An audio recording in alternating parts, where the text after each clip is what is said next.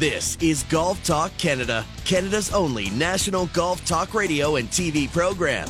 Presented by TaylorMade. Try the all new Tour Response, a tour quality urethane ball that doesn't cost as much as a ball played on tour, only from TaylorMade. Visit TaylorMadeGolf.ca to learn more. Now, here are your hosts, Mark Zecchino, Bob Weeks, and Adam Scully.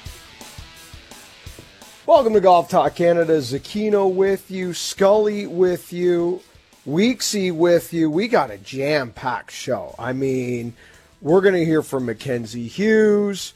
We're going to hear from Derek Ingram. We're going to have a $100 Mr. Butcher gift card, 20 weeks of TaylorMade updates, winter weird and what. We got Open Championship week, which means Open Championship draft. I mean, Bob, it is a busy time of year if you're in the golf community anyway. Yeah, and this is the uh, the sixth of the six majors in the big so-called super season. So coming finally to a, a close, and uh, I don't know how you kind of top the first three. Were pretty good. Hideki Matsuyama with a big win that had uh, huge impacts for Japan, and then you had Phil, of course, at the PGA at 51, and Jon Rahm in dramatic fashion. So uh, somebody who's going to win this week is going to have to do uh, an awful lot to top those and the excitement that we got from those three. Yeah, it's going to be exciting, and we're going to get to Hideki. You mentioned Hideki; he'll he'll be coming up in our news and headlines. Um, there is lots to get to this morning. Before we get to that, though, I spoke to Craig Lockery from uh, Golf Canada, Golf Ontario, uh, before we went on the air. I've been drowning in John Deere Classic. Uh, you've been engaged with what's happening at City of Toronto level with the golf courses. Bob, were you in on the last uh, Zoom call or virtual meeting? And if so, um, can you give us a, a temperature gauge and, and, maybe an update on, on how that is going? Yeah, so this past week they did, uh, each night they did a specific uh, Zoom call, or it wasn't actually Zoom, but it was a, a call, virtual call, uh, for each of the five courses that the city operates and owns in Toronto, and uh, I went on the one for Scarlett Woods because that's near and dear to my heart, where I started playing golf and where I started working in golf, and it was it was interesting. I will say it was interesting. I think it was fair in terms of what they were doing, and it was interesting to hear. They allowed people to ask questions. They went over the procedure of why they're doing this, what they're doing. I still felt that there was a little bit of a a grudge in a lot of cases against uh, the courses and, what might happen, but I, I, think it was a positive experience. There is still a survey that you can uh, fill out, and I think today might be the last day. Um, maybe we can we'll put that out on the uh, Golf Talk Canada uh, uh, Twitter feed. We'll get that going a little bit later. You can still fill that out and have a little say.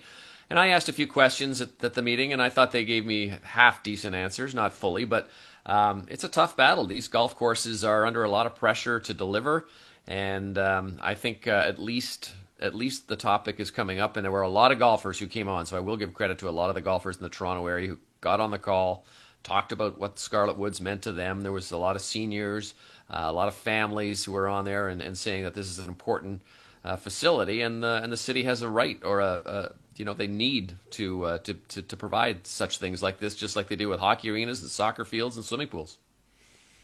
All right, great. Because that was my next question to you, Bob. Is you know was there representation from the golf community, um, etc. So that that's a good thing. That uh, that it sounds like they've come out and there is a voice and they're going to be heard and unfortunately, I, I, you know, hopefully we're able to save some of this stuff, Bob. Hopefully this just doesn't all go one way and it's and this is for show. That's what always scares me sometimes with this is this is always grandstanding.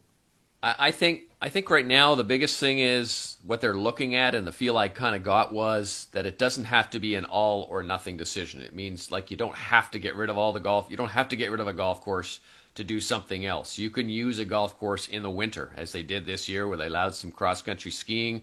There are some areas in the, some of the golf courses where there are trails that are stopped uh, at the golf course border. They can continue now. They're talking about continuing those on. So there's there's mixed use possibilities for golf courses, uh, as they do in a lot of places over in the UK um, where we're, you know, like for instance, the old course, you can go and have a picnic on Sunday and bring your dog out and let them run around. So, uh, you know, there's lots of ways you can you can make this work. But one thing that was interesting that I brought up, Mark, was I asked, why have you never allowed corporate sponsorship of events or things at these at these golf facilities. If you want to make some money, uh, I'm sure there's a lot of golf equipment companies. I'm sure there's a lot of uh, corporate companies that would love to be get involved and uh, and spend a little money with these if there's a good target audience to reach. Uh, maybe you should just run them, Bob, by the sounds of it, because it sounds to me like you've got way better ideas than the rest of them. So I think we just give the city of uh, Toronto golf courses to Bob. Bob runs the show, is how this goes. there we go. All right, uh, busy show. Let's get to it. Let's start it with some news and headlines. News and headlines are brought to you by Sandbagger Hard Seltzer. Sandbagger, everybody knows one. Bob, they're dropping like flies at the Open Championship. Um, some situations a little different than others. Now, apparently, Zach Johnson has just tested positive. He, he won't be in the Open Championship. We've got a list of uh, WD. Some of them we're not too sure why. Matt Wolff. The most curious one to me is Bubba Watson. Um, and I don't want to call out Bubba for doing the right thing because maybe he's just doing what in his mind is doing the right thing. But this one sounds suspicious to me, Bob, because, hey, I was kind of near somebody that tested positive for COVID, so I'm going to withdraw from the Open Championship. Oh, by the way, I'm double vaccinated and I tested negative, so I'm not I'm not carrying the virus. this sounds like a Bubba I don't want to go over and deal with this. Like kind of like the Rickie Fowler narrative that why are players jumping through hoops and yet there's 32,000 people let into the grounds at the Open Championship. That one's suspicious to me. What do you make of uh, of all this and are you surprised that the names just keep falling? No, not really. I think a lot of these guys realize that even if they don't test positive, it's going to be it's going to be a bit of a a push. And if you've played the Open before and you're, you know, it's not sort of the big novelty that it would be to go over there then maybe it's just a little easier to skip it. Here's a list I put together of people who, for one reason or another, have, have withdrawn or pulled out. Hideki Matsuyama, Bubba Watson, Zach Johnson, Louis DeJager, Kevin Na, Matthew Wolff, K.H. Lee, Danny Lee, Cam Davies, uh, Cam Davis, sorry, uh, Sungjae Im, Siwoo Kim, and Ryan Moore. So those aren't like the, the dregs of the PGA Tour. Those are world class players who have opted to miss one of the major championships, and not all for uh, for COVID reasons. You know, uh, KH Lee is not going because his, he's about to have the birth of his first child. Uh, there's a few others in there, both. You know, it just just seems strange, but you're right. It's it's to me this is uh, for some guys it's just too much of a pain and a hassle to to go over and do put up with all the protocols than it is to a little easier to stay at home and watch it on TV like you and I'll do. Well, that's it. That's it. exactly. Maybe they just want to put their feet up and say, forget it this time around. There's some interesting ones in there too from the our friends from South Korea, Bob, who are saying uh, my sole focus is is medaling, so I can bypass two years mandatory military service, uh, and if they can grab a medal. Uh, that's a life changing moment for them. Uh, two years away from the game at a professional level, there's no guarantees that your game is there 24 months later. That two months of mandatory military service, I don't want to over exaggerate it, but that, that could be the end of someone's career. You, you don't, very hard to walk away at that level cold turkey for 24 months and go back and think you're going to step in and start winning and pl- competing on the PGA Tour. So uh, it's going to be very interesting to watch the South Korea story at the Olympic Games. Okay, uh, crazy amount of winners this weekend. We will recap all the winners later on in uh, leaderboard updates in the world of golf. Uh, Jim Furyk uh, grabs the U.S. Senior Open. Uh, it was a parade, and then he made it really close, and then it ended up being a big victory. But Lucas Glover, Bob, 10 years. 10 years since his last victory. And are we going to start? Is this more going to be more uh, complaining about the armbar putter? Uh, uh, let me let me tell you why. Of course, Lucas Glover was playing with a kind of a quasi armbar putter. It kind of went just above his wrist for most of the season. He comes out this week at the John Deere Classic. The arm lock putter is going right up the forearm to, to the limit to, to the elbow. So he's gone full committal to an arm lock putting stroke. He goes out puts brilliantly, shoots 19 under par. It's a two shot win over Moore and Na. It's his first victory in 10 years on the PGA Tour. And it, what makes it even more interesting is if you look at the history of the John Deere Classic, it's a history of first time winners, guys that knock off their first win. Bryson DeChambeau, Jordan Spieth, yada, yada, yada. The list is endless. Lucas Glover, old school win. I think this is a great victory. A, what are your thoughts on the win? And B, are we going to start hearing now about the arm lock again? well, uh, you know, Lucas Glover hadn't won in 10 years and he won. And then Tag Ridings on the Korn Ferry Tour said, uh, hey, wait a minute, hold my beer. Uh, 19 years between wins for, for Tag Ridings. So that was a big one. But yeah, I think um, it's interesting. I mean, I don't know if they're going to have to start talking about the armbar or not. It doesn't really uh, break the rules because it doesn't have a third anchor point technically. I saw uh, Xander Schauffele went away from it this week at the Scottish Open. He was back to kind of conventional putting. Um, and played well, Bob, and played well, and played very well. And I just think it's for Lucas Glover is is really one of the all time nice people on the PGA Tour. I have a lot of respect for him, and I know he used to work with Ralph Bauer, our pal, friend of the show, um, with on his putting and his short game. So I'm glad that he's found that, but I do think that the more guys win with that, the more eyebrows there will be raised, and uh, the guys who make the rules, I'm sure, will start taking a look at it. All right, we're going to switch gears. Uh, on the other side, we're going to hear from Mackenzie Hughes is on his way to the Open Championship. We're going to talk a lot of Open, obviously, today as we kick off an Open Championship major week here on TSN. Of course, this week we'll have a Golf Talk Canada 60 minute Open Championship preview special. Next Monday is radio to TV to wrap up the Open Championship. Uh, Bob and Adam all over TSN Edge, TSN.ca, Sports Center. I mean, um, there's a lot to get to this week. Before we throw to break, though, I just want to uh, reiterate how stupid the official World Golf Ranking is, guys. I just want to get that off my chest because I couldn't slip it into Winners Weird and What this week. And I would have gone on a nice five minute rant. So I'm going to give myself an extra rant here that uh, official World Golf Rankings, um, every time I feel like, okay, maybe it's the best system we got, maybe, and I try to give it a pass, I realize how absolutely ridiculous it is because Jon Rahm had a lovely little top 10 finish at the Scottish Open this week. In fact, was in contention most of the week, played well, knocking the rust off at the U.S. Open, and he's no longer number, number one in the world. In fact, Dustin Johnson regained number one in the world doing absolutely nothing. And that is why the official World Golf Rankings is stupid. That's right. Underline it. Stupid. Fix it problem. Okay, on the other side, Bob goes one on one with Mackenzie Hughes. This is Golf Talk Canada. This segment of GTC was presented by TaylorMade. Try the all new Tour Response, a tour quality urethane ball that doesn't cost as much as a ball played on tour. Only from TaylorMade. Visit TaylorMadeGolf.ca to learn more.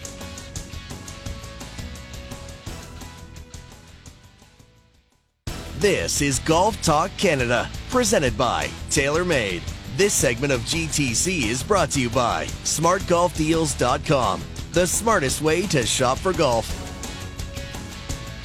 Welcome back to Golf Talk Canada. Open Championship with some Canadian flavor in the field, one of which Mackenzie Hughes playing well. The last time we saw Mackenzie Hughes at a major championship, he was in the final group at the U.S. Open at a very difficult Torrey Pines. If you can compete at Torrey Pines, you can compete anywhere at any time. Bob had the opportunity to sit down and go one on one with Mackenzie Hughes.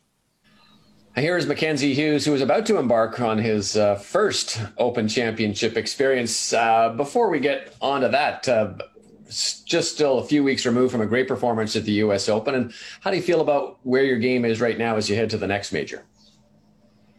Yeah, obviously uh, the U.S. Open was a very exciting week for me, and um, I've had some time to kind of decompress and, and uh, kind of collect my thoughts from that week, and you know, uh, a very positive week overall, uh, given that I hadn't contended in major before, and to put myself in the final group on Sunday was uh, was really cool. So uh, the result wasn't what I wanted, but took away uh, more experience than I could have ever imagined. And, um, you know, my, my golf game is in a good place. Um, feeling like I'm doing a lot of the right things and, and starting to see some, uh, some results from the hard work. So I'm excited for my first open. I think of all the majors, um, it's probably the one that I felt like, uh, best suited my game. So I'm excited to get over there and I hope that it's, uh, really dry and really firm and fast. so when you go to a place like this where you've never been, I don't know what your experience with links golf is, but I'm assuming it's minimal. But you know, what is what is your game plan? How do you attack links generally and Royal St. George's specifically? Yeah, so I have a little bit of experience. I played I played two British Ams So I, I, loved uh, my time over there. Thought it was really cool. But um, I think the the biggest thing with links golf, um, and, and you kind of I've learned a little bit from watching Tom Watson is just that uh, a lot of it is in the attitude that you take over there. Um, you are going to get some really bad bounces off some great shots and end up in some really terrible spots from those uh, great shots. So I think being able to accept uh, those bounces, and then the other thing is you really just have to make sure that you stay out of those bunkers. Um, they're essentially uh, a full penalty shot because uh, you're rarely going forward towards the green once you're in them. So uh, a lot of strategy involved. Um, you know, and there's gonna be some times we have to take some risk and, and challenge some of those bunkers. But um, yeah, the biggest thing for me, I think, is, is keeping the ball in those bunkers and um, yeah, just have, having a good game plan for uh, you know the holes and then how the wind can can affect those holes too.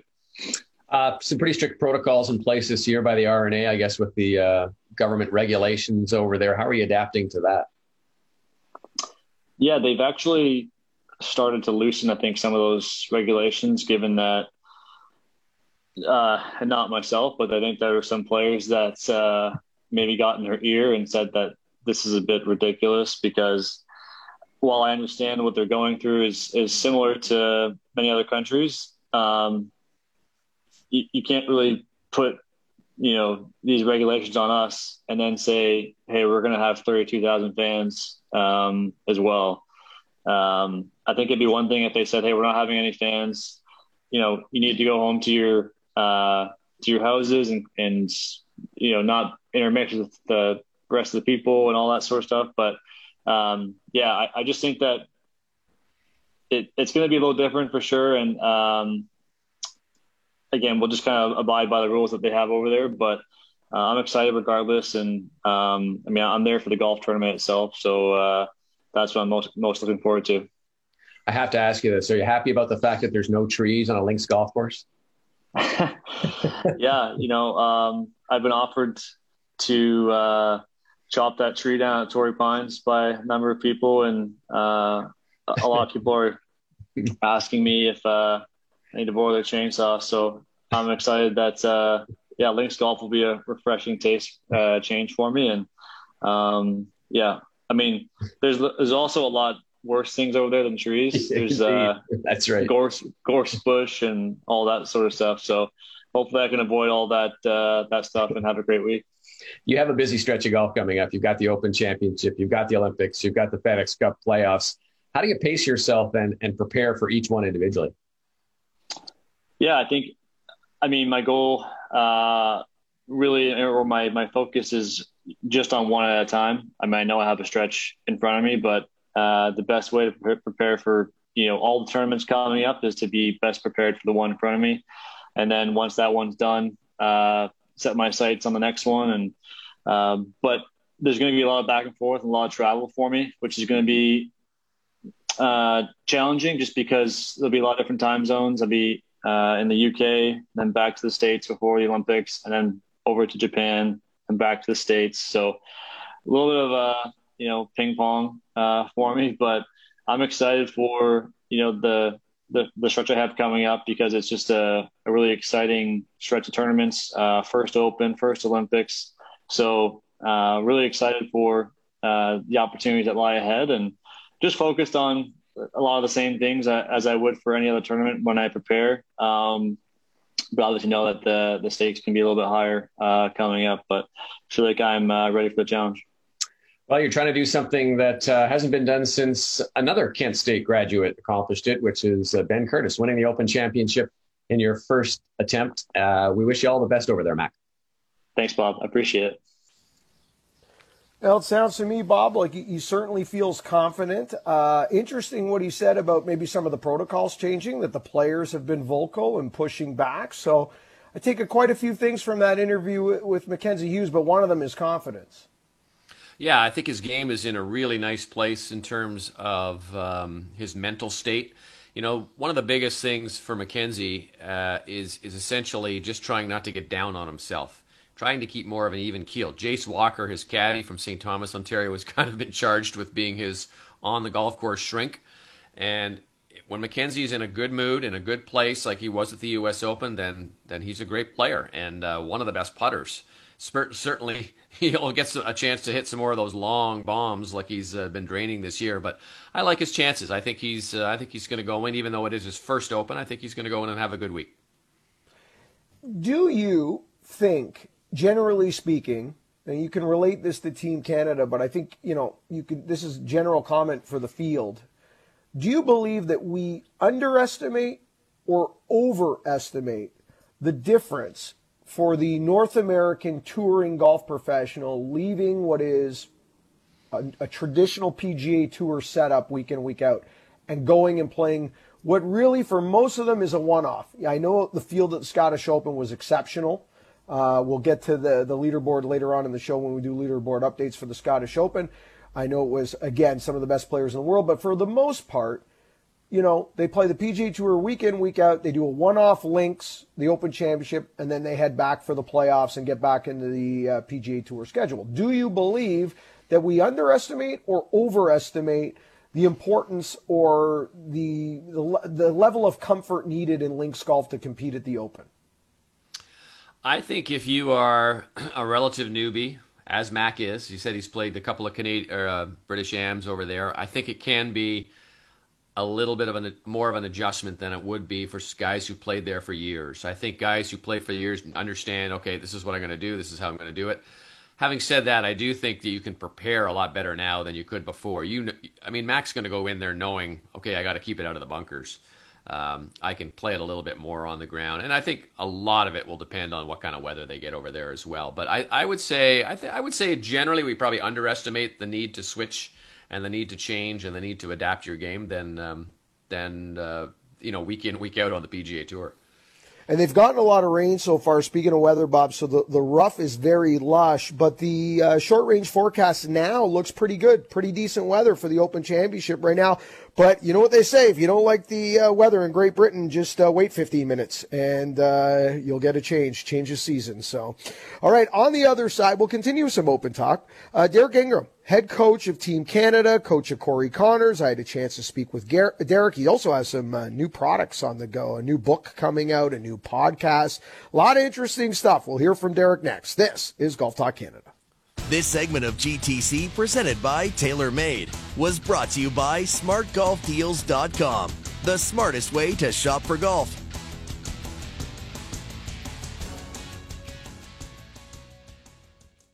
This is Golf Talk Canada, presented by TaylorMade. This segment of GTC is brought to you by WeatherTech Canada, Canada's leader in automotive accessories. Welcome back to Golf Talk Canada. Zecchino Weeks Scully with you. We got a big hour two coming up. We got uh, Mr. Butcher $100 gift card coming up on the other side. We'll give away that. We've got an open championship draft, but first, I had an opportunity to chat with Derek Ingram. He is the head coach of Team Canada for the Olympics. He is also Corey Conners' uh, coach as well. He's heading over the Open Championship to be with Corey and then uh, heading to Tokyo for the Olympic Games.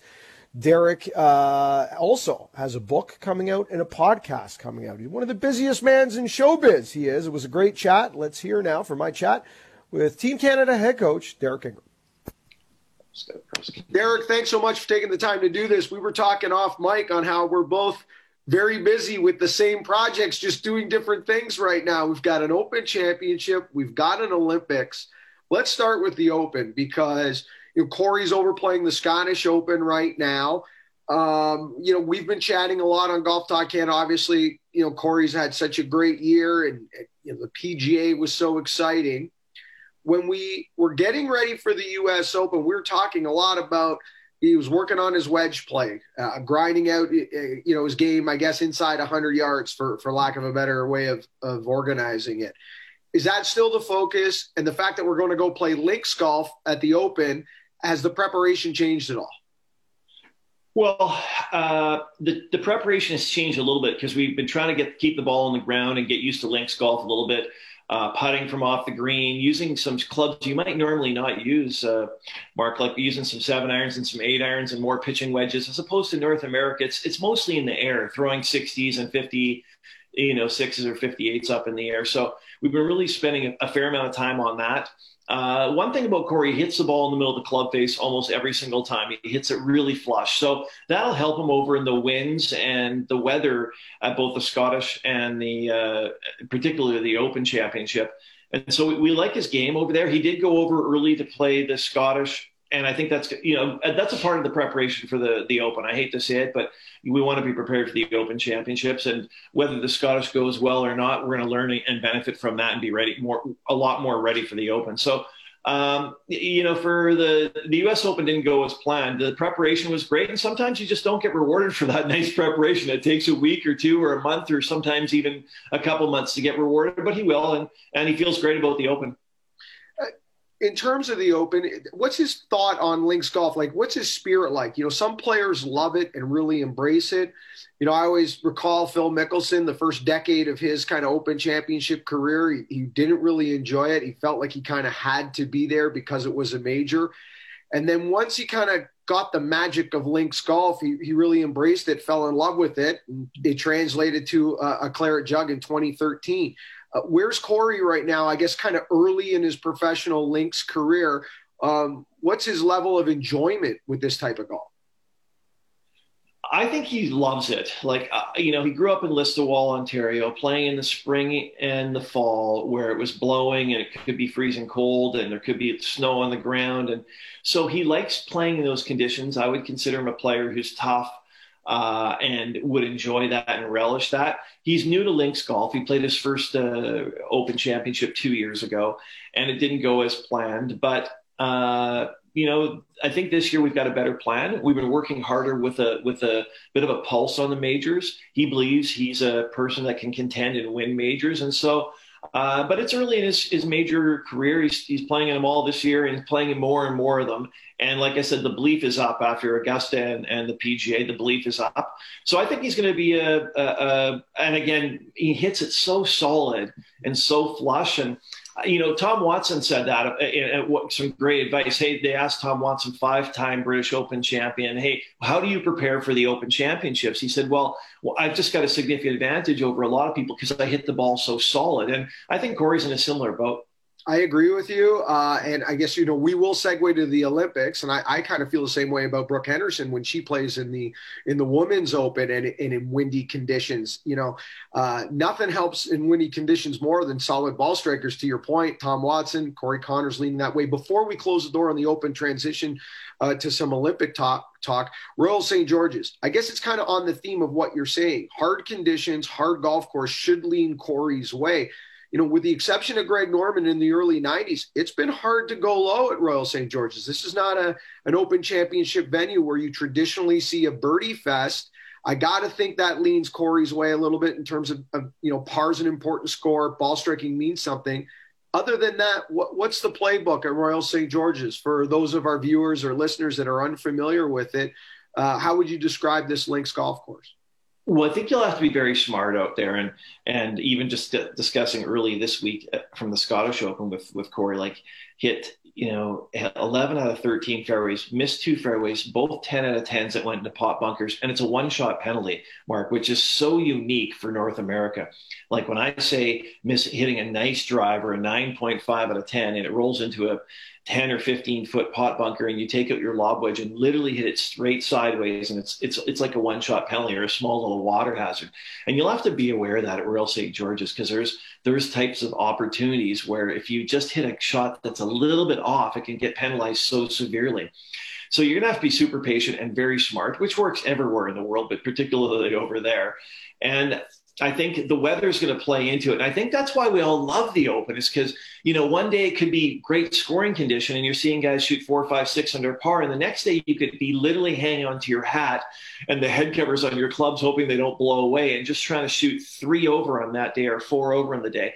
And for me, again, growing up in Canada, we get a little bit of that. So we love that. So I think, I think the viewers uh, and are really in for an unreal tournament. And I think the Canadians, including Mac, who's an unreal putter and a great short game player, are going to have some success there.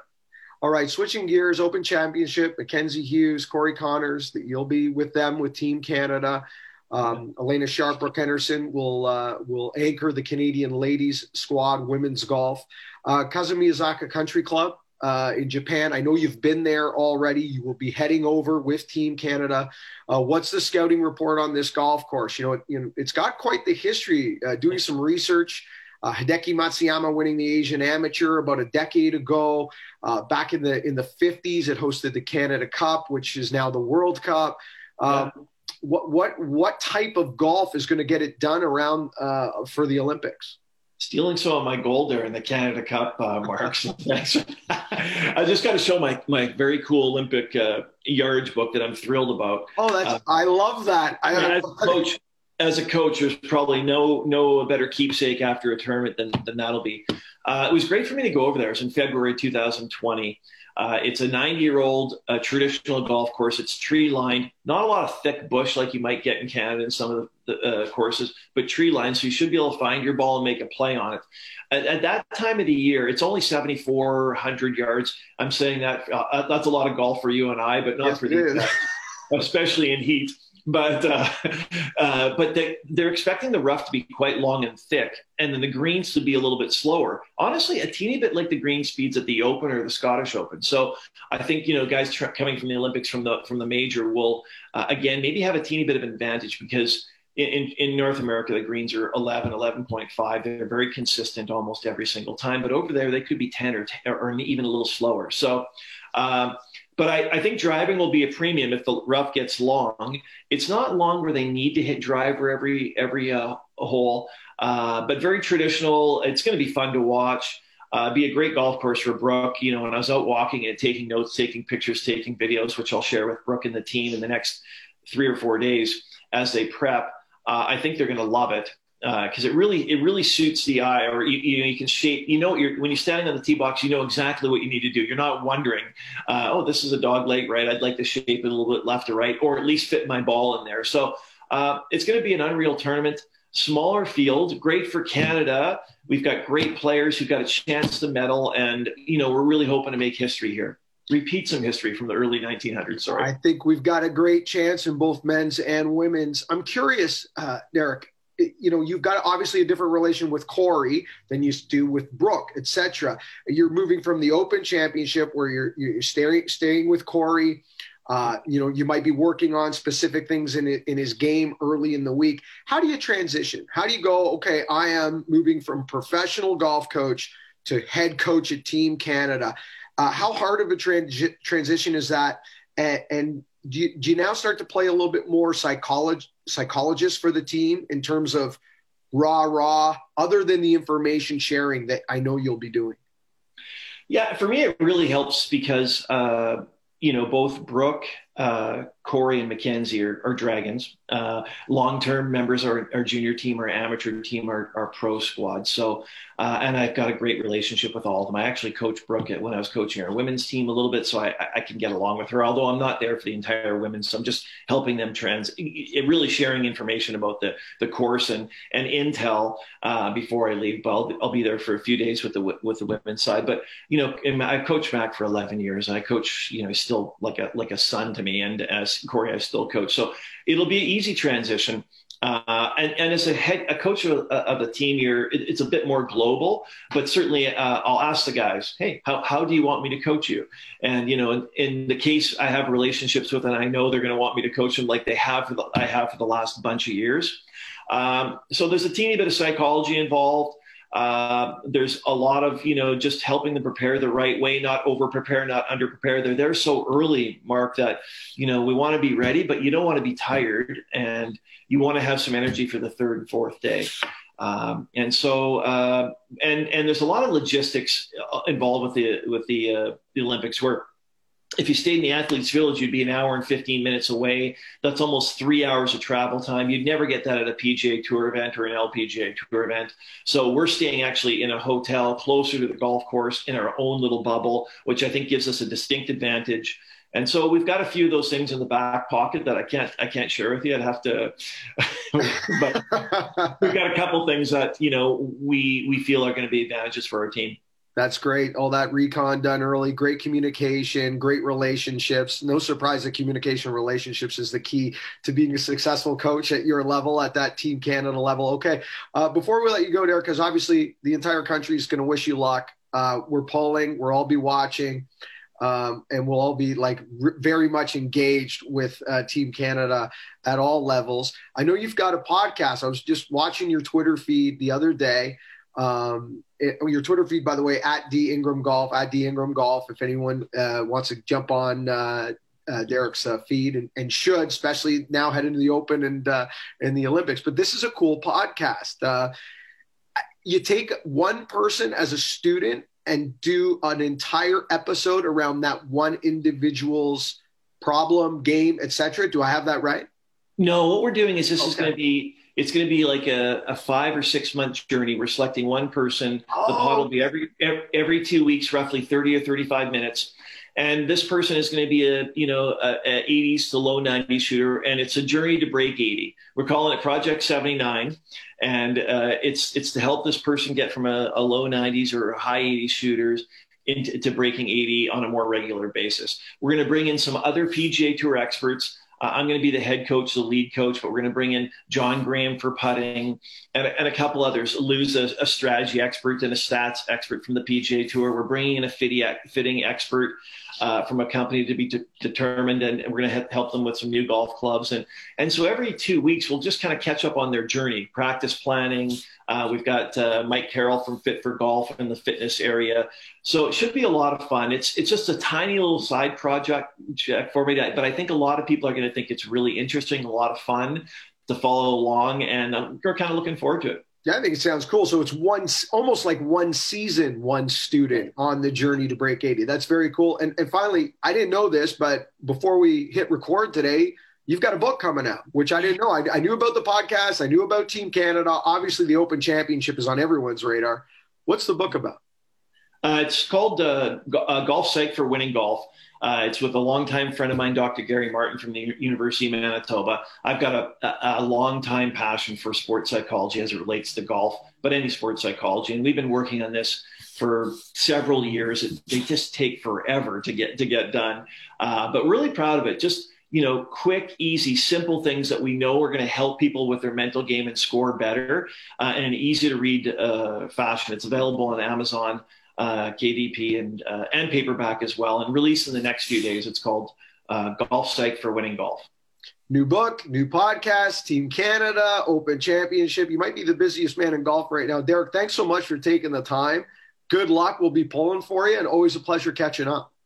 Uh, my pleasure. Thanks so much for having me on, Mark. Really appreciate it great to catch up with Derek. He does have so much going on, and I think Bob has a challenger for the busiest man in golf with Derek. I think, you know, not that I know Adam's busy this week too. I am not as busy as you gentlemen this week. I'm coming off an insane week of John Deere Classic. So uh, we'll just rotate within the show who gets to be busier that week than the other. On the other side, we're going to give away a hundred dollar gift card to Mr. Butcher. We're going to open up the phone lines for anyone listening on TSN 1050 in the Greater Toronto area. You are eligible, but only if you haven't won. If you if you've won already, please don't call in. Your name is already included in the grand prize. We're also going to give you the details on how you can win a Phantom 2 GPS from our friends at Bushnell. We gave away six wingmen coast to coast during the last major with Bushnell Golf, our friends at Bushnell Golf. Another major, another giveaway. We're going to give away six Phantom 2 GPS from our friends at Bushnell Golf. We'll do that. And uh, we'll welcome in Adam Scully. He's going to give us a heads up for uh, what's happening for television this week, 20 weeks of TaylorMade update. And then we're going to hear from Adam Hadwin off the top of hour two, went one on one with Bob. This is Golf Talk Canada. This segment of GTC, presented by TaylorMade, was brought to you by WeatherTech Canada, Canada's leader in automotive accessories. This is Golf Talk Canada, presented by TaylorMade. This segment of GTC is brought to you by Play Golf Myrtle Beach. No destination in the world can match Myrtle Beach's volume of golf, quality, and value. Come discover why Myrtle Beach is the golf capital of the world. Welcome back to Golf Talk Canada as we wind down hour one of GTC. We had a busy hour too. Adam Hadwin went one on one with Bob. We're going to have an open uh, draft for an open championship. Winners, weird, and what. I mean, so much to get to. But let's open the phone lines 416 870 1050. 416 870 1050. For those of you listening in the Greater Toronto area on TSN 1050 and have not yet won a Mr. Butcher $100 gift card, we want to know this. Next week's Open Championship at Royal St. George's uh, will be the first Open since 2019. We want to know Shane Lowry, he won that Open Championship back in 2019. We want to know where did he win it? What was the name of the golf course that hosted the last Open Championship back in 2019? Shane Lowry won the 2019 Open Championship. What golf course did he win that Open Championship on? For a $100 Mr. Butcher gift card, 870-1050, 416-870-1050. What was the name of the golf course that Shane Lowry won the last 2019 Open Championship on? Okay, Adam Scully joined the show. Skulls, what's going on, brother? Before we get into 20 weeks TaylorMade, Give us the old uh, TV update for Wednesday, big Open Championship show. Big Open Championship preview show on Wednesday, 1 p.m. Eastern, TSN 3 and TSN 4. We'll break down, we'll preview the Open. We'll have a video essay on Jon Rahm, his quest to get back to world number one, I guess, after the world number one, what, what you guys spoke about uh, in, in segment one, how weird that is. His we'll quest to continue to play well, but not lose number one. Yeah, the summer of Rahmbo continues, sort of, kind of. Uh, we'll do an in-depth dive on Bryson DeChambeau, his first uh, conquest, if you will, with the new bulk, the new body, playing links golf, and a new caddy as mm-hmm. well. We'll discuss that. Plus, we'll preview all four Canadians in the field, TSN Edge picks as well. That's Wednesday, 1 p.m., TSN 3 and 4. All right, before we get a 20 weeks of TaylorMade update, got to announce – Last uh, major championship, U.S. Open, we gave away six wingmen with our friends at Bushnell Golf. This time around, we're giving away the new Phantom 2 GPS device. That's right, the new Phantom 2. It's brand new. GPS. This is a GPS device. It gives you distance uh, for green mapping. It's got the bite magnet cart mount, front, center, back distances to greens. It gives you up to six hazard locations per hole, 38,000 preloaded golf courses, 18 hours of battery life. I mean, this thing is super, super, super cool. We're giving away six. BC, Alberta, Saskatchewan, Manitoba, Ontario, and Atlantic Canada, one for each of the designated regions. We want you to send us a photo. Now we're going to put this the details out tomorrow on Golf Talk Canada's Twitter and Instagram account at Golf Talk Canada. We're going to send out the details. But what we want is we want you to send us a photo of your favorite closing hole from the golf course in your province. So what is your favorite closing hole? It could be from a clubhouse, it could be from, you know, center of the fairway, it could be from behind the green. We just want to see the best ending, the best finale, so to speak, to your favorite closing hole on your favorite golf course in the province. Then we want you to send it to at Golf Talk Canada and at Bushnell Golf. Make sure you tag at Bushnell Golf and at Golf Talk Canada if you want to have your entries included in the draw. Okay, Adam, 20 weeks of TaylorMade. We're almost done. I can't believe it. What are we giving away this week? Yeah, so we have a couple more hours left in this week's draw. We're giving away the Sim 2 Max irons. Yes, a full iron set. And all you have to do, follow Golf Talk Canada, follow TaylorMade Canada, Twitter and Instagram, tag your golfing buddies. You'll be in a draw to win the same irons Bob uses, I think. Are those right. yes. irons? Yes. Those are mine. There you go. I've used them. I've used them well. They've, mm. They performed brilliantly for me.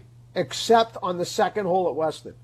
Mm. Yeah, that's right. Is the streak alive, Bob? Is the streak I've alive? tried. Uh, I have not played since our last mission, so uh, I'm going to go out and mm. test it this afternoon. Uh, no, that's not true. Last Monday I played actually, and yeah, teed off and hit it in the water. So, the, so, okay, so we have kept the streak is alive. He yes. continues to donate to the second hole at Weston Bob his TP5 golf ball. That's right. And uh, and let me tell you right now, if you hit that TP5 uh, golf ball crooked, it's on you. It ain't on them. Right. Right. All right, uh, Chris just fired me our winner, Ian Page. Ian Page, congratulations to Ian Page. You have won a $100 Mr. Butcher gift card, and you are in the grand prize for the barbecue for you and nine of your friends at the end of the season because you knew that Royal Portrush, one of Adam's favorites, mm-hmm. uh, in Northern Ireland, was the host venue of the 2019 Open Championship where Shane Lowry got it done. Uh, the last time, two years as defending champion as we come up this week to the Open Championship. Okay, on the other side, we're going to kick off hour two. Weeksy spoke to Adam Hadwin. Bob, before we throw to break here, you know what I'm starting to feel like? Starting to feel like Adam Hadwin, uh, uh, and it's not, it's not, it's not by design but he's become almost a little bit under the radar, the forgotten Canadian, so to speak. And if you're looking for somebody with the most international experience when it comes to all these things, it's Adam Hadwin, right? We should be talking about him more, should we not? We should. I think it's fair, though, to sort of question what kind of shape, uh, shape his game is in, which we talked about in the interview, so I won't give that away. Uh, but he is a veteran of major championships. He is a veteran of the Open Championship. He's played over there and has had some decent finishes. But I think uh, I think right now, I think even Adam is kind of questioning, is asking that same question. You know, am I where am I right now? And uh, and you'll hear a little bit of that in the interview. But one thing we haven't heard from Mark, I just want to I just want to bring this up. yeah. up. We're we're almost at the end of the the first hour of the show, and you have not once, not once mentioned Azzurri and the championship. I was waiting. Oh, I was I waiting for it. the end of the show, Bob. I was waiting for the end of the show. Now, you guys should know this. I was well behaved last night because I knew we had the show this morning, and I know we got the show tomorrow, shooting golf talk Canada.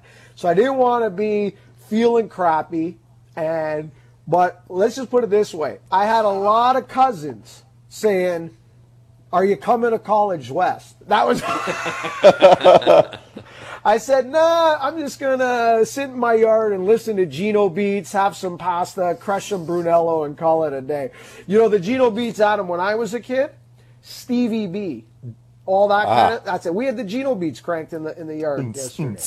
yeah, there is. Yeah, you basically you feel like you're on a treadmill for six hours when you listen to that right. stuff. but Bob, you're right. The Azzurri penalty kicks. I will say this. You know, I have a good friend, Chris McKee, used to do our social media on Golf Talk Canada. Still mm-hmm. does traffic for uh, the network and whatnot. Mm-hmm.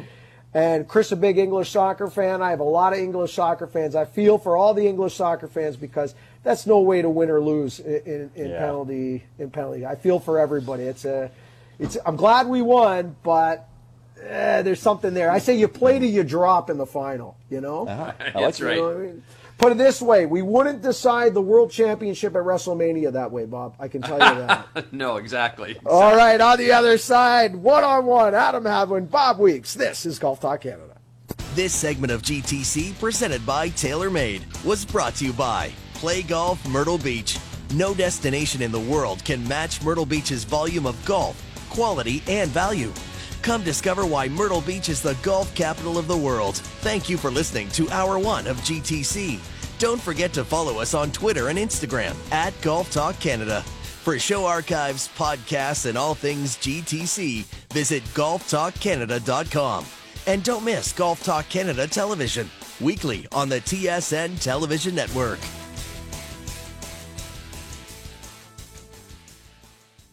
This is Hour 2 of Golf Talk Canada, presented by Picton Mahoney Asset Management.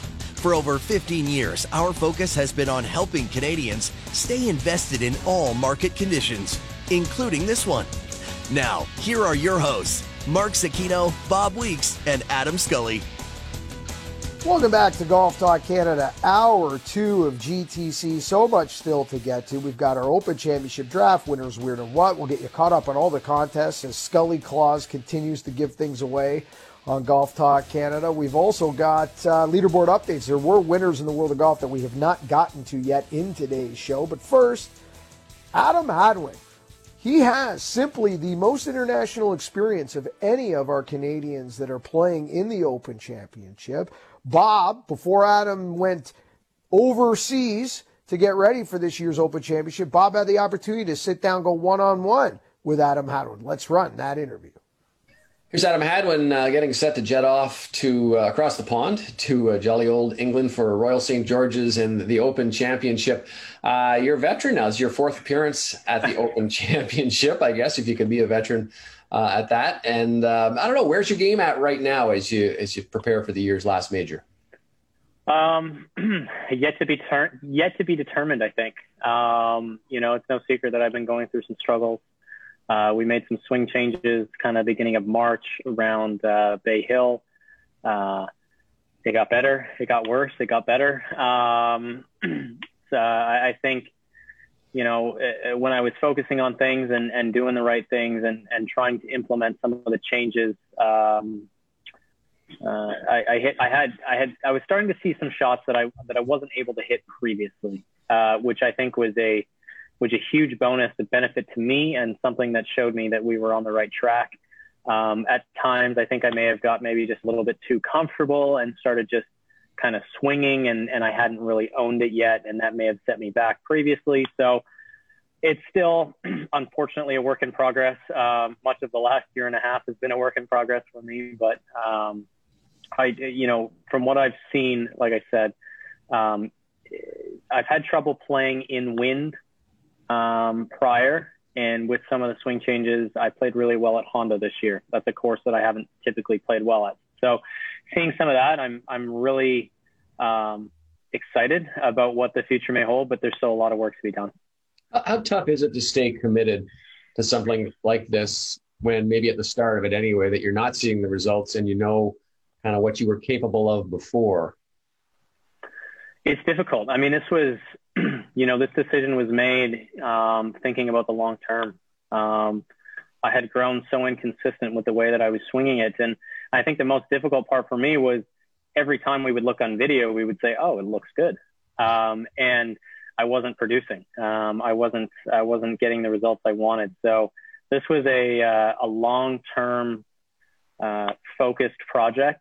Um, and I I'm not sure I've really even given myself the uh, the benefit of the doubt while doing this. Obviously, I'm a bit of a perfectionist. I think we all are on the PGA Tour, and um, it's never easy to play while making changes. And um, you know, like I said, some of these weeks I've been able to kind of slow things down, put it together, hit shots that I hadn't been hitting, and, and have good weeks.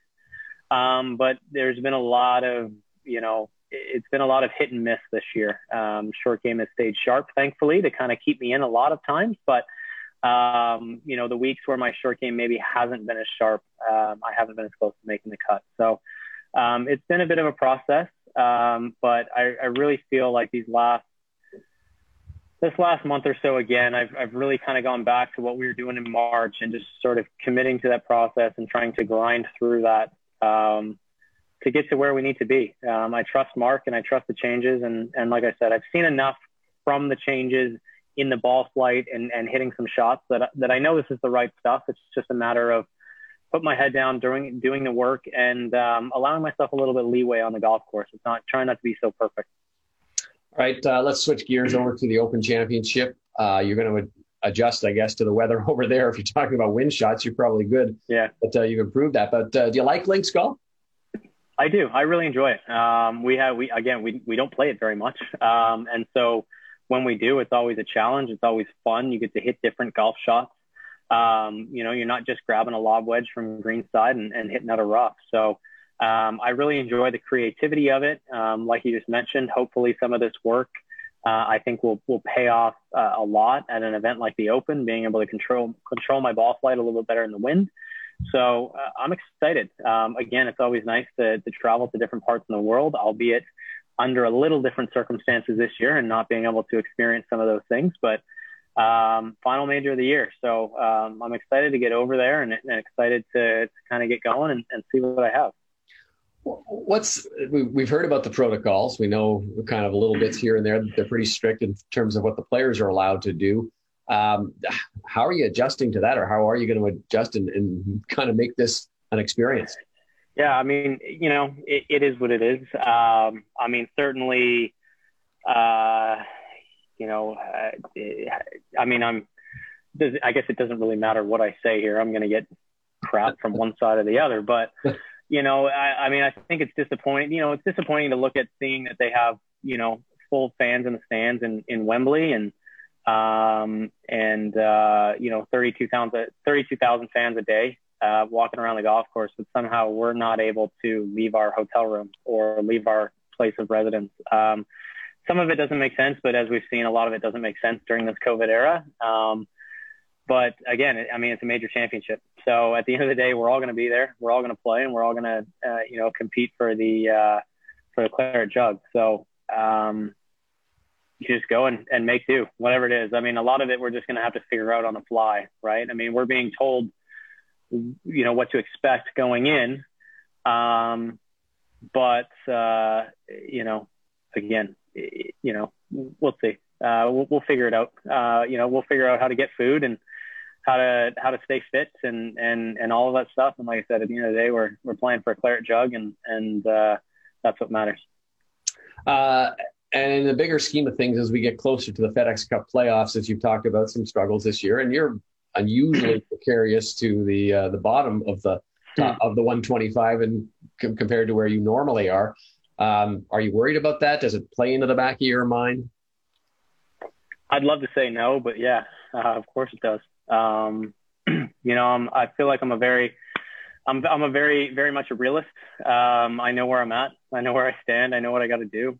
Um, and I just haven't been able to execute in the golf course. So yeah, I mean, it's been disappointing, but um, I've got to try and I think the biggest thing is I've got to try and figure out a way not to be thinking about that. Um, it's easier said than done, but um, yeah, certainly. I mean, job's on the line. I've got, uh, you know, basically four weeks left to, to go prove myself, to continue to play out on the PGA Tour. And you're right, it's not a position that I've been in uh, recently in the last three, four years. So um, the the feeling and and some of the anxiousness and stuff like that is all new. But um, I think if I can if I can work through this, continue to work on on these long term improvements, um, you know, battle it out, maintain my status for next year, I think I'll be that much better off for for the following years.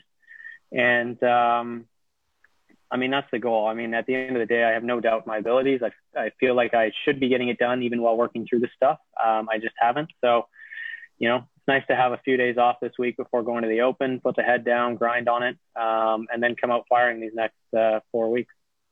Nothing a good finish uh, next week at the Open Championship wouldn't cure, right? Exactly. Adam, thank you for your time and uh, best of luck at uh, chasing that claret jug. Awesome. Thanks, Bob. Appreciate it.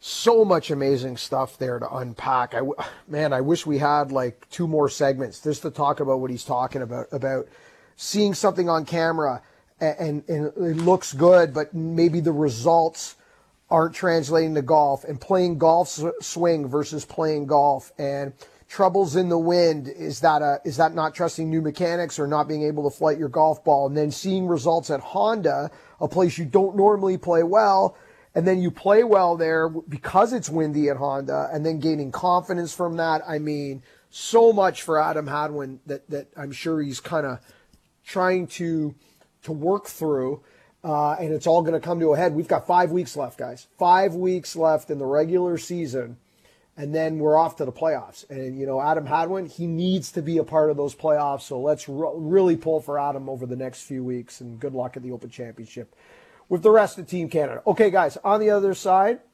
we are tight on time. Let's get out of here. Open Championship draft coming up next. This is Golf Talk Canada. This segment of GTC was presented by Picton Mahoney Asset Management. For over 15 years, our focus has been on helping Canadians stay invested in all market conditions, including this one.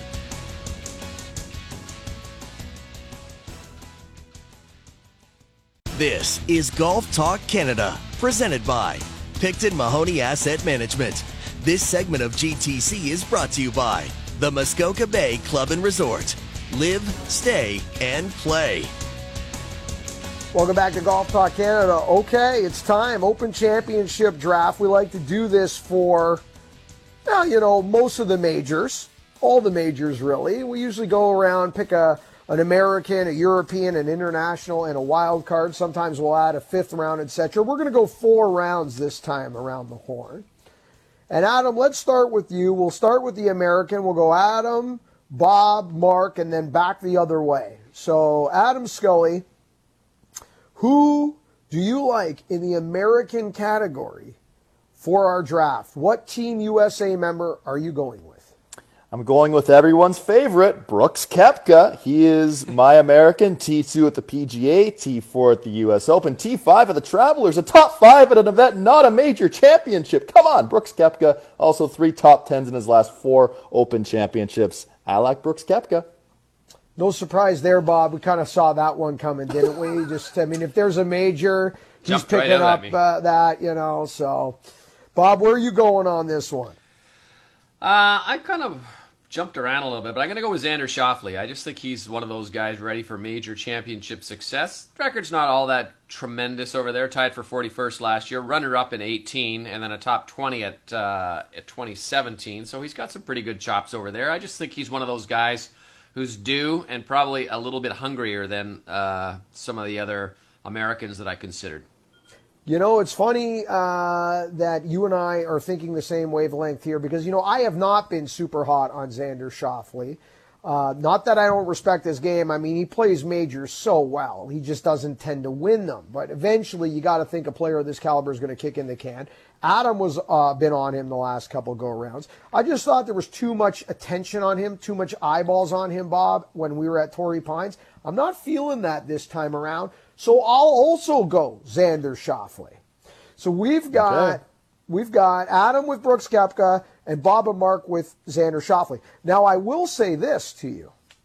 My next three picks are actually my three picks for this championship, period, full stop, throw out all the categories. They happen to fit our categories. But my next three picks, if you just say, hey, Mark, it's TSN Edge time, give us your picks, these are likely the three names that come out of my mouth. My European, we'll go with European and then back around the horn. How do you not go with the real world number one? Not what the official world golf rankings say, but the real world number one, Jon Rahm. If Jon Rahm, I, I think if, you know, if you're in a pool, if you've got a fantasy league right now, I mean, if there's a golf tournament worth playing, I'm not saying Jon Rahm's going to go tiger on everybody and win 70% of his starts, but I would be shocked, just like this weekend at the Scottish Open, his first start since winning the U.S. Open, where he's knocking rust off, he had a chance to win that golf tournament. And I think every time Jon Rahm puts the ball on the ground at a golf tournament that means something, he's going to have a chance to win it. Win it. The Open Championship is no different. Bob, I'm going Jon Rahm. All right. Well, that was too easy for me, and I don't want to jump. I want to be able to beat you. So I, if I pick the same players as you, I won't be able to. I won't be able to do that. So I'm not going. to I'm going to throw out Jon Rahm, which would have been obviously my first pick. I'm going to go with Rory, and I just think. Uh, I just think that even coming off the miscut at the Scottish, uh, I think I heard. I heard him talking on the on television last night. He was saying how he found a lot of freedom in his golf swing, and I like that. I hope it's not too free, but I hope he's got some freedom. I also hope he's got a little freedom upstairs because remember the first round that he played in this championship the last time. Uh, now that was kind of a little different matter playing at home, but I'm going to go with Rory McIlroy because I think he's overdue, and I've seen a few things in there that make me think that maybe this this is his time. Freedom, I won't let you down. He's going with the old George Michael uh, for uh, for Do, Thursday. do, do. Do do do do do do. Adam, who you liking for your Euro? Okay, gents. Well, the last time the Open Championship has been held at Royal St. George's, the last two times actually, long shots have really won this. So Darren Clarke was 150 to 1 pre tournament heading into the last time the Open Championship was mm-hmm. here. Ben Curtis in 03 was anywhere from 300 to 500 to 1 mm-hmm. to win. Now, I'm not going to pick someone who's 500 to 1 right now, but I will give someone with, with a little more value, and that's Paul Casey, who has made the cut in all five majors in the super season including a T4 at the PGA, T7 at the U.S. Open. I think it could be Paul Casey's time to shine. Paul Casey, great pick. Bob, and I always like Paul Casey uh, at, at big events. Bob, you and I have, have been kind of waiting for him to break out Augusta many years. To your point, Adam, we haven't we have seen long shots at this venue. Now, Ben Curtis, that was a weather gift.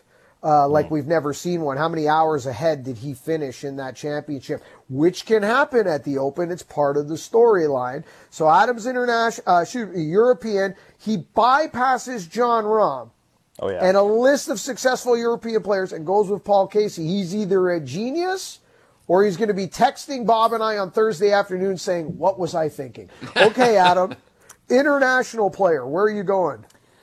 All right, international flavor here. So a South African, Louis Oosthuizen, has done very well in the past couple of majors, but I'm going with Branden Grace for the Open Championship here. Has the major championship single round record with a 62. That came at the third round of the Open back in uh, 2017 at Birkdale. Also came T7 at the U.S. Open, T4 at the Memorial. Made the cut at the Scottish Open last week. I like Branden Grace.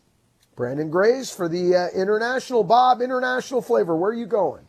I'm going with the aforementioned Louis Oosthuizen. I like Louis at this tournament. He has uh, won it, of course, back in 2010 at the uh, at St. Uh, Andrews at the old course. Last two starts, tied for 20th, tied for 28th in this tournament, and just you know he played well at the U.S. Open. He's just a guy who just seems to run on on on. Uh, major to major to major. I just like his his form. He never seems to get too high, never seems to get too low. So I'm predicting a, a nice, consistent four rounds for him, and uh, he'll be holding the claret jug one more time. Ditto. My pick uh, is Ditto. Wow. How do you not take Louis Oosthuizen? All he does is top three uh, at majors. He's a top three machine. Sooner or later, this has to give in. To Bob's point, the one he was able to win was 2010 Open Championship. I love Louis Oosthuizen. He's played great this season. He's he should have multiple wins already. Hard not to go with Louis Oosthuizen.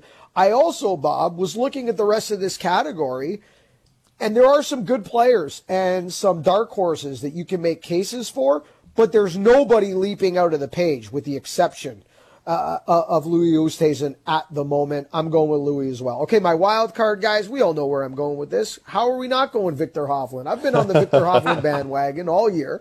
He just won recently on the European Tour. This is one of the best players in the world. It's a young star. He's eventually going to catch Collin Morikawa to get his name in that hat to say, look, I can win majors too, Collin. He's right up there. And I think if there's one weak spot in Viktor Hovland's game, is sometimes his pitching and chipping around the green. He's been open about that, although in the last 12 months it's gotten a lot better. But at an open championship where you can keep the ball on the ground, where the green speeds are a little slower, where you've got some options around the greens, where you know you're not being asked to hit that high soft one all day long. Watch out. This screams Viktor Hovland to me. Wild card for me, Viktor Hovland. Bob? I am going to go with a guy who's played a lot of uh, links golf and has been just kind of humming around the top of leaderboards all year without really winning. I had a good week last week, and that is Matthew Fitzpatrick. And I think that he might be just ready and uh, have all the the fits to put, kind of put this together on a course like this.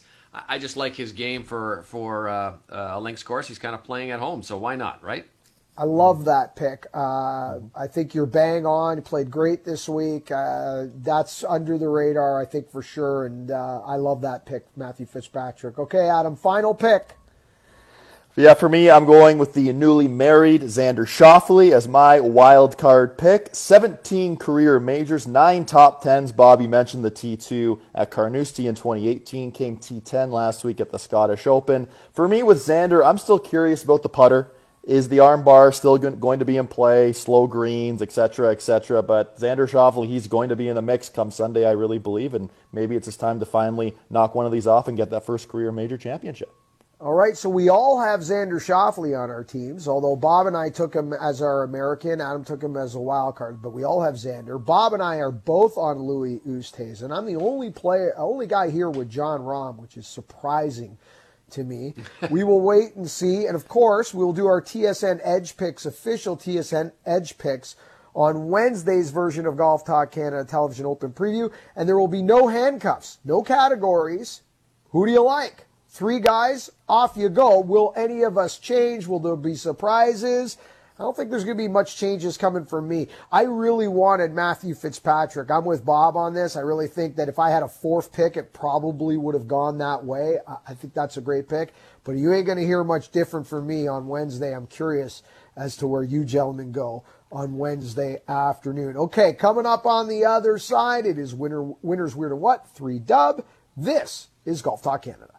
This segment of GTC presented by Picton Mahoney Asset Management was brought to you by the Muskoka Bay Club and Resort. Live, stay, and play.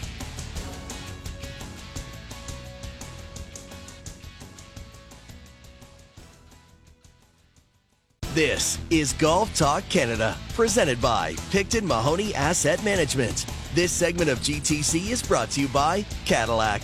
Springtime is a lot like a Cadillac, spirited, vibrant, and you definitely know when it arrives. Put a little spring in your drive with the Cadillac XT4, XT5, or XT6. Visit Cadillac.ca. Your Cadillac is waiting. Cadillac, never stop arriving. Welcome back, GTC. Okay, we just finished our open draft. It's time for winners, weird and what. Three dub, good, bad, and ugly. And this week, gentlemen, the T is mine. I'll answer the question. You want answers? I think I'm entitled. You want answers? I want the truth. You can't handle the truth. All right, gentlemen, this week my winner is going to be our Open Championship venue, Royal St. George's. And the reason is I love the fact. Now, it's hosted 14 Open Championships in the past, 14 in total, but six of them are modern era, okay, uh, from the 1940s and up. And if you throw out Greg Norman's outlier in 94, where he just ran over the field at Royal St. George's, the average winning score, if you add up the other five championships and divide them by five, is 2.6 under par. I mean, most of the time you've got like a five under par winner. We've had one under par. We've had one over. This typically is a very, very hard open championship venue. And we know sometimes, Bob, well, you know what, when we get good weather at St. Andrews, we can get 20 under. And I think this is the kind of venue, Bob, where if we get uh, great weather, we're still not going to get that number. No, I think you're right. I've been to a couple of opens there, Ben Curtis's and uh, Darren Clarke's, and both um, if there's any kind of wind that comes off, which is pretty much every day, it's uh, it really gets difficult and it can really get slippery. And I would say, like the Ben Curtis year, if you look go back and look at that and see the just the carnage on the back nine of players like Thomas Bjorn and Tiger Woods, and I mean it was just unbelievable how difficult that golf course played.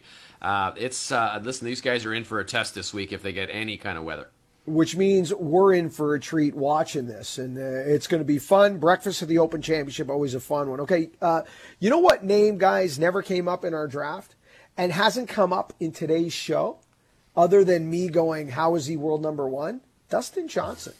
Dustin Johnson's gone back to world number one, and he's my weird this week. You know, Justin Ray is a great follow on Twitter. You, you know, he's got some great numbers. And he sent this out just kind of in the middle of, of yesterday's golf tournament. It might even have been Saturday. It didn't get much attention because everybody was, you know, watching the Scottish Open, watching the John Deere Classic, and not really, really thinking Open Championship yet. But you know, Dustin Johnson, there's only two players – since 2015. Think about this. In the last six years, when Dustin Johnson has been near or at number one in the world, there's only two players in the world with more rounds of 75 or more at the Open Championship than Dustin Johnson. Sandy Lyle has seven and Todd Hamilton has six of rounds of 75 or higher. Dustin Johnson, five, guys. Five rounds at the Open of 75 or higher. Now, I know a lot of times luck of the draw, but Adam, come on. You know, 75 to, to put Dustin Johnson's name in the same category or the same tweet as Sandy Lyle and Todd Hamilton, that's head scratcher. It is bizarre how he has played some really strange rounds, had some bad breaks, had some poor shots. I'll never forget as well back in 2018, he missed the cut at the Open Championship, came back. Bobby did an interview with Dustin on the Wednesday, the day before uh, that RBC Canadian Open at Glen Abbey. He went on to lap the field that week. So it's crazy how DJ has performed. And DJ had a great chance the last time the Open Championship was held at Royal St. George's. Hit that shot out of bounds, of out course, of bounds. in the final round, which was crazy. So curious which DJ shows up this week. Well, it's funny you mentioned that shot that kind of went out of bounds. It wasn't a shank, but it was pretty close to going dead right with a. Was it a fair? I believe it was a fairway metal off the top of my head. I, I don't believe it was an iron. It was a fairway metal. But my what this week, guys, is what an amazing shank. You know, we can all appreciate a great hosel rocket, and I don't really like you know the kind of like guys where I'm halfway in and it's a little bit of hosel and it comes off you know, eh, kind of like without conviction. Sebastian Munoz, leading the John Deere Classic, has won on the PGA Tour. Leading the John Deere, he's standing just off the fairway in the first hole yesterday in the final round, looking for another victory. And he gives us an epic hosel rocket. Did you guys see this? I mean, this thing came off sideways at a thousand miles an hour, could have killed somebody for his first approach to the day. If your nerves weren't already bad enough trying to ease your way into a round that you're leading, heading to the uh, winner's circle on the PGA Tour, I'm sure the hosel rocket didn't do him any favors. Okay, boys, that's it for me. Adam, T is yours. Yeah, well, I, I had the coffee. I got to activate the calves, and I got to step on one here. Come on, baby. That's what I'm going to do today. Hit bombs and attack the pin. Okay, before I get to my winner, I have to tell you, I hit an epic shank on Saturday. Greenside bunker shot, had to sort of fly a shot about four yards and let it trickle down. I hit this ball 40 yards over the green, nearly decapitated one of my buddies I was playing with. Thankfully, I didn't. I did get up, get up and down from 40 yards over the green for a routine bogey, some would say. But uh, shanks, uh, they come every now and again, and I'll get to a, almost a shank a little later in my three dub. Uh, my winner this week, the European Tour. So pre-COVID, the European Tour had some these unbelievable videos on social media where we got to see a lot of these players' personalities, and they released a video last week called "The Fake Pundit." So they had uh, a broadcaster, an interviewer, asked some guys some questions, and Matt Wallace and another member of the European Tour uh, were in his ear. He was he had an earpiece in, basically trying to give him wrong information. So, for example, Collin Morikawa walks up and the guy says, Hey, Colin, you know what? You're named after Colin Montgomerie. You know, what are your thoughts on this? And Morikawa's given, like, What are you talking about, man? and same thing with Padraig Harrington. It's a great video. It's nine minutes long. I'd recommend checking it out on the European Tour's uh, Twitter and Instagram page. But, Bob, it's great to see the European Tour do stuff like this where you you really get to see the player's personality. They did another one like that too, where it was uh, years ago. They had the same thing. They had a couple of guys feeding in information behind, and they were, you know, they kept they had them talking. It was Zach Johnson, but kept calling him Dustin, or maybe the other way around. I can't remember, but boy, they they are so creative, and the players are willing to uh, to take part. Uh, it just makes them all so much more human.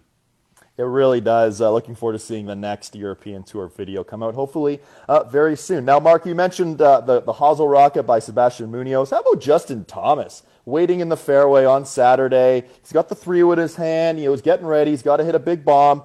And he straight up cold tops it. Now, I got to say, of the guys on the PGA Tour, European Tour, the World of Golf, there's a couple of guys who we've seen a lot of shanks and mishits with a lot. You know, Webb Simpson comes to mind. Ian, Ian Poulter, Poulter comes to mind. Yeah. But Justin Thomas, we've seen a couple of squirrely shots one in particular, a couple years ago, a driver off the deck that almost went dead sideways. JT is really adding his name to those who, you know, miss hit or shanker top shots more often than not. No? Yeah, love it. I saw it too. It was when you see it, it's like it's your reaction to seeing one of the best players in the world do it. It's like you, you double take. You know you yep. just saw it, but you can't believe that you just saw it, right? It was like mm-hmm. it was unbelievable. And I don't know. Did you see Adam Schenk with it in the rough at the John oh, Deere yeah. on the back nine too? He he hit one where it wasn't a shank, but the contact was so bad that he almost missed the ball. It went 15 feet on a full swing. He was trying to advance the golf ball 180 yards. He moved it 15 feet. I mean, it's fun to watch. It certainly is fun to watch. And one other, my what this week, also fun to watch. I know everyone was just so excited about the match last week. The ratings were through the roof. It was the greatest thing ever. Snooze fest. They took about six hours to play 14 holes. But anyway, Aaron Rodgers, what a golfer. I mean, he was hitting ball speeds up to 180 miles per hour. He was doing the Kevin Na walk in play a couple times, probably outplayed Bryson from time to time. I, I thought Aaron Rodgers' performance at the match was unbelievable watching the highlights after the fact. Uh, Bob, did you see any, any of the highlights of that? Nope. Okay. I I wasn't. I had a whole bunch of people in my Twitter feed ask me where they could watch it, and I said uh, I don't know. I really don't know. yeah, it was hard. It was hard to find. Uh, they took forever to play. Tom Brady and Mickelson now 0 2 as partners. I doubt we'll see them again as partners, but I guess as they say, only time will tell. Okay, Bob, the tee is now yours. So, so what do I do? Just aim for the pond? No, you're not supposed to hit it into the water. But you hit it into the water. I know I hit it into the water. Well, why do they even have water if you're not supposed to hit it there? Because it's fun! We're having fun! Ah! Look, it went further than your ball. All right. Well, my winner this week, I actually sent when I sent my list into you this morning, uh, Adam. I had just one name on there, but I'm going to expand a little bit. First off, Mike Weir, great performance, runner-up at the U.S. Senior Open, which is a major. Uh, came down the stretch and actually had you know a good chance to maybe put a little heat on Jim Furyk, but uh, he kept kind of going the reverse uh, bounce back. He would make a birdie and then or an eagle, and then a couple holes later make a bogey. But uh, he shot equaled the uh, lowest round of the day on Sunday in tough, tough conditions in Omaha, and a runner-up finish. He's now moved to eighth on the Charles Schwab Cup, so good for Mike Weir. And also, how about the Korn Ferry onslaught for Canadians? Yes. Four Canadians inside the top 16. Uh, Taylor Pendrith bogeyed the last hole, unfortunately, to miss a playoff. He has still not got a win on that. It's hard to believe. He's so so uh, dominant on that tour without the win. And then uh, you also got Adam Svensson, who cra- who finally got through the uh, the safety line. So he's guaranteed himself a spot next year on the PGA Tour, as has Pendrith. So Canadians looking good over the weekend on a couple of other tours outside the PGA Tour. My weird this weekend, I think a lot of people probably saw this. This is the weirdest thing, though. I mean, some guy, as as Jon Rahm and Rory McIlroy are getting ready to tee off uh, at the uh, Scottish Open, some guy just walked up onto the course, picks up the head cover off Rory's driver, then reaches back in and grabs an iron, and they're kind of looking around at him, not really paying all like too much serious attention. But you know, I, I know that when you get onto the tour, a lot of times they have the guys who do the Darrell survey. So that's the club count that the, the uh, all the club companies contribute to, and a guy will come on board and he'll look at it and he'll take count your clubs and look at certain things. But this was a little bit above and beyond. He took a club out, and it looked like he was going to go over and take a swing with the head cover, using that as a golf ball before they finally realized what was going on. I don't know, Mark. Would you? What would you? Don't you think if Steve Williams had been there, this guy would have been on the ground with probably two broken legs? I, I exactly. like, I'm like, I'm just shocked that it could go, a happen, Bob, but then take that long. Like, if you watch that video, to your point, it takes a while before like DJ and Rory kind of look over, and he take he takes his time, and I'm like, where's security? Question for you. Forget the Steve Williams even part of it, because that's a good point. If that was Tiger Woods, could that even happen? There was always a guy with Tiger with the arm piece, I mean, with the side piece, etc. I mean, Yeah. weird, man. Super weird. Mm-hmm. Super weird, and that's why it is my weird. Uh, and then finally, we're going to my what, which is uh, I don't know what do we make of the news on Friday. It came sort of late on a Friday afternoon that the Ontario government, the, one of the ministers there, Steve Clark, said that he has reached an agreement with ClubLink uh, to not develop Glen Abbey Golf Course. Now, Glen, you know, Glen Abbey Golf Course takes its its lumps as a tournament site, but it's still an important golf course. And now uh, ClubLink has apparently said, okay, we're not going to develop it, and just pulled the development plan off the table. They avoided going to the Ontario Land Tribunal, which was scheduled for this week. Um, the city of Oakville the town of Oakville has spent $10 million battling this court case, so I'm sure they're happy to see the end of it. But it just seems a little bit strange to me that after all this, one call from a minister and ClubLink says, okay, I'm going to, uh, I'm just going to back off here. There's got to be something out more to this story that's got to come out at some point. Like maybe, how about if you get rid of Club Link, we'll give you, allow you to do this so in some other course. What do you think? Mark, do you, thoughts on that? You know what? I, you know, if it smells like a rat and it looks like a rat, right? Like there's, I was with you, Bob. I didn't even know how to react. There was people celebrating and thinking, you know, oh, this is the return of Glen Abbey and the Canadian Open's going to come back there, and now Golf Canada doesn't have to move anymore, and. And you guys, as we all know, there's our, there's already wheels in motion for a lot of this stuff that we're talking about. And now what happens to those wheels in motion? So I'm not ready to celebrate this. And I'm with you, Bob. Like, there's something here that we don't know mm-hmm. about. And it's likely, to your point, Bob, remember those handcuffs we put on this property that you guys own over there?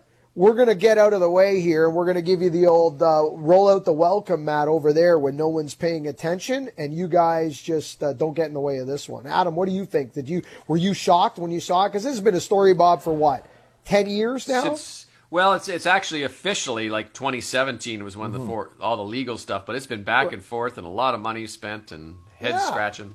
certainly, he- certainly head scratching. I mean, you know, the last time the RBC Canadian Open was held, you know, 2018, when Dustin Johnson, like I mentioned earlier, had that quasi parade called. He won by a couple shots. But I, you know, I, I I'll never forget standing on that 18th green and fans chanting DJ, DJ, DJ, and the feeling was that was it. That was going to be the last Canadian Yeah. Open. That was going to be it for the golf course, and here we are, three years later, still going. So it's a strange situation for sure. Bizarre, bizarre. Okay, guys, on the other side, we will put a bow on today's show. We will recap some leaderboards. We'll get you caught up on all things Golf Talk Canada TV, contests, etc. And we will say goodbye for now. All coming up on the other side. This is GTC. This segment of GTC, presented by Picton Mahoney Asset Management, was brought to you by Cadillac.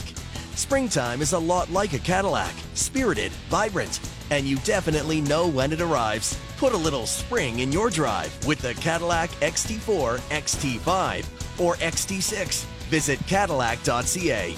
Your Cadillac is waiting. Cadillac, never stop arriving.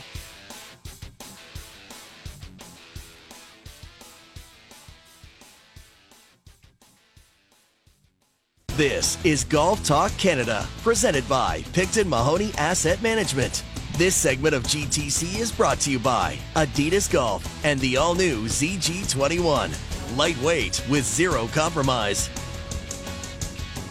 Welcome back to Golf Talk Canada. Don't forget, tomorrow morning, go to at Golf Talk Canada on Twitter and Instagram. At Golf Talk Canada, Twitter and Instagram. Tomorrow morning, we're going to let you know how you can win a Bushnell Golf Phantom GPS 2. A Phantom GPS 2. We're giving away six coast to coast during Open Championship week. Go to at Golf Talk Canada on Twitter and Instagram tomorrow morning to find out how you can win. Speaking of Bushnell Golf, let's do a leaderboard update brought to you by Bushnell Golf, the number one rangefinder in all of golf on the LPGA Tour. They had to call it a 54 hole victory for Nasa Hatatoka. Hatatoka. Am I pronouncing that correct, Bob? Hatoka? Yep, pretty good. I got close. that right? Good. All right. She has a six shot win. It was a parade anyway. Six shot victory over uh, Mina Harigae and Elizabeth Szokol. Uh, a parade. Congratulations to her on the LPGA Tour win. Scottish Open. What a field. Min Woo Lee upset in a, playoff, a playoff over Thomas Detry and Matthew Fitzpatrick. They all finished at 18 under par.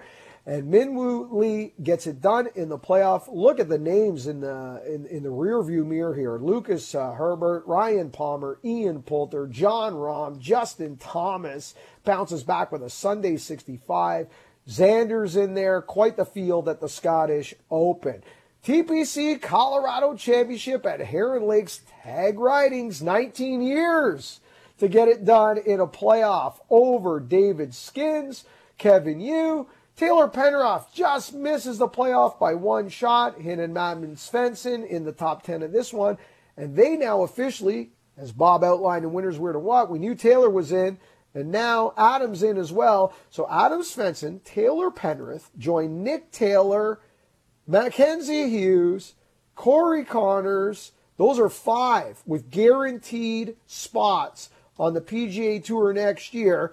And of course, Adam Hadwin and Michael Gligic and Roger Sloan and David Hearn still fighting against inside that top 125. So it's five and counting for Team Canada heading in to next season. Speaking of Team Canada, U.S. Senior Open, Mike Weir with a narrow miss, loses by three. Jim Furyk.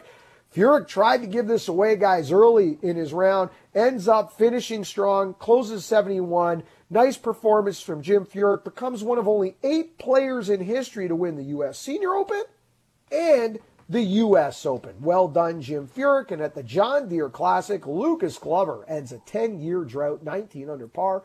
Get it done over Ryan Moore and Kevin Na. Okay, Skulls. TV update this week, 20 weeks at TaylorMade. What do we got? When do we air on Wednesday for our Open Championship show? Wednesday, TSN 3 and 4 at 1 p.m. Eastern. That is our 60 minute Open Championship preview show. TSN Edge Picks, winners, weird and what? A deep dive of Bryson DeChambeau, the incredible bulk versus links golf for the first time. A look at Jon Rahm, now the world number two. Will he get back to world number one this week? We'll take a look at all four Canadians in the field, including Richard T. Lee, who qualified for this tournament last year when it was going to happen in 2020. Of course, the 2020 Open Championship didn't happen due to COVID 19. Uh, 20 weeks of TaylorMade. Only hours left. We're giving away a Sim 2 Max iron set. Follow Golf Talk Canada, Twitter and Instagram. Tag your golfing buddies, and we'll announce our draw later tonight. All right. Um, I was scared to tell Bob this earlier in the show because he Uh-oh. picked Rory McIlroy, so I was scared to tell him this. So you know, uh, we are happy about our uh, our new partnership with Sun Media. We've got so much going on. TaylorMade, Bushnell. Uh, you know, eh, eh, there's so much going on. But um, so my first uh, piece for uh, Sun Media comes out next week. And Bob, it was about Rory, and there's troubles with Rory's. Uh-oh. One of us is going to be wrong. Now I would say this though. It wa- I did say this though that um, the, I said the world's a better place when Rory's winning majors. So I hope that he's got it together. And there's some glaring numbers that I came across that are just they're so obvious as to what's wrong and yet so frustrating as to a couple of years later we haven't addressed the obvious yet and maybe who knows maybe that early round practice bob like he suggested he's feeling free in his golf swing to your point we just lose Mark? I think we lost Mark. Oh, he's back. He's back. lose me guys Oh, There we're we back. I, I think Rory. Uh, I think Rory cut his mic off. I think that's what happened there. So that was the, that was the easy way to go. Poor Mark. He just uh, he can't catch a break whenever he's trying Alright. to talk. Is he back there yet? there you go my back There he boys is. Yes, you back are. Back just in time to sign off isn't a modern day technology wonderful We it. anyway guys i'm going to see you on uh, tv uh, great to chat. I'm glad you guys had a great weekend. Going to be a fun major. And uh, bob we're going to see a ton of you and, and adam this week. You guys not a lot of sports in the world uh, going on right now. Golf is going to be a huge focus so uh, great to have golf in the spotlight for the final major of the year. You guys have a great weekend. If you play golf keep it in the fairway Thank you so much for listening. Check us out Wednesday, 60 minute Open Championship preview special. Coming up next, if you're listening on TSN 1050, it's Leafs Lunch. Big major week in the world of golf. TSN, as always, your home for all major championship golf. Remember, first good decision on the golf course, it always starts in the closet. Thank you for listening. This segment of GTC, presented by Picton Mahoney Asset Management, was brought to you by Adidas Golf and the all new ZG21. Lightweight with zero compromise. Thank you for listening to GTC. Don't forget to follow us on Twitter and Instagram at Golf Talk Canada. For show archives, podcasts, and all things GTC, visit golftalkcanada.com. And don't miss Golf Talk Canada television, weekly on the TSN Television Network.